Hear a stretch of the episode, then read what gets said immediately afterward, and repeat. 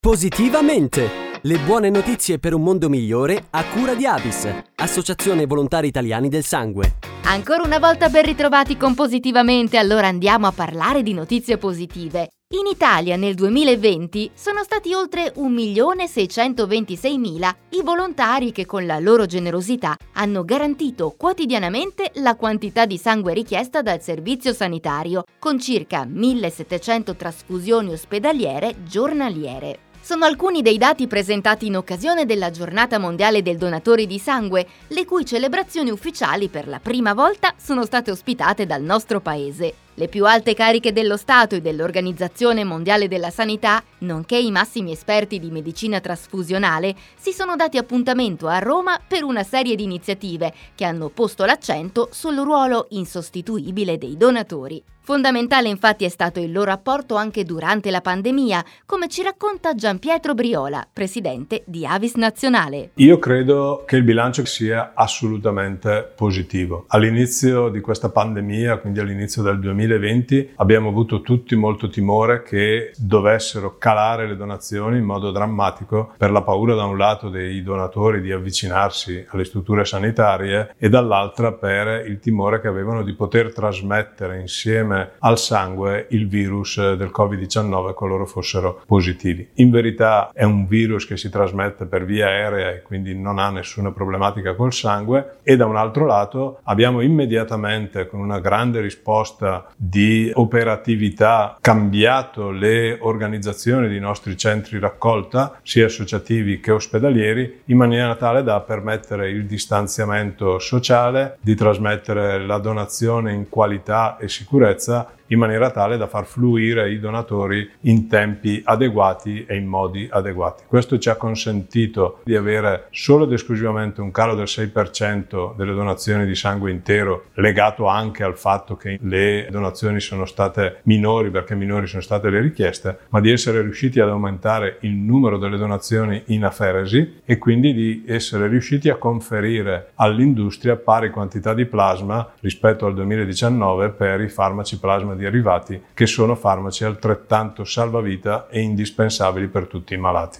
Se da un lato calano del 2% i donatori di sangue intero, crescono di oltre il 7% quelli di plasma ed emocomponenti, a tutti i volontari presenti e futuri va quindi un enorme grazie. Sentiamo ancora il presidente di Avis Nazionale, Gianpietro Briola. Prima di tutto un ringraziamento ai donatori, come negli altri anni, ma soprattutto in questo anno particolare hanno dato una grande risposta di generosità e di disponibilità alle chiamate e ai bisogni del malato in maniera incondizionata e quindi a loro il primo è dovuto grazie. Il secondo è un appello alla alla donazione perché noi ogni anno perdiamo circa il 10% dei donatori per raggiunti limiti di età o perché devono uscire per patologie intercorse o per sospensioni. Il nostro obiettivo è recuperare questo gap ogni anno ma aumentare il più possibile i donatori in un periodo come questo nel quale si cominciano a sentire gli effetti del calo demografico, quindi meno giovani e soprattutto più giovani che hanno dei lavori instabili, che quindi prima eh, dei 30-35 anni non sono in grado di pensare con equilibrio alla donazione, la loro disponibilità per una donazione programmata, continuativa nel tempo e associata credo sia la migliore e quindi a loro l'appello per venire da un lato a donare e rendersi disponibili e a servizio della comunità. E con il suo contributo si conclude anche il nostro appuntamento di Positivamente. Da Carlotta, come sempre, grazie per l'ascolto e alla prossima!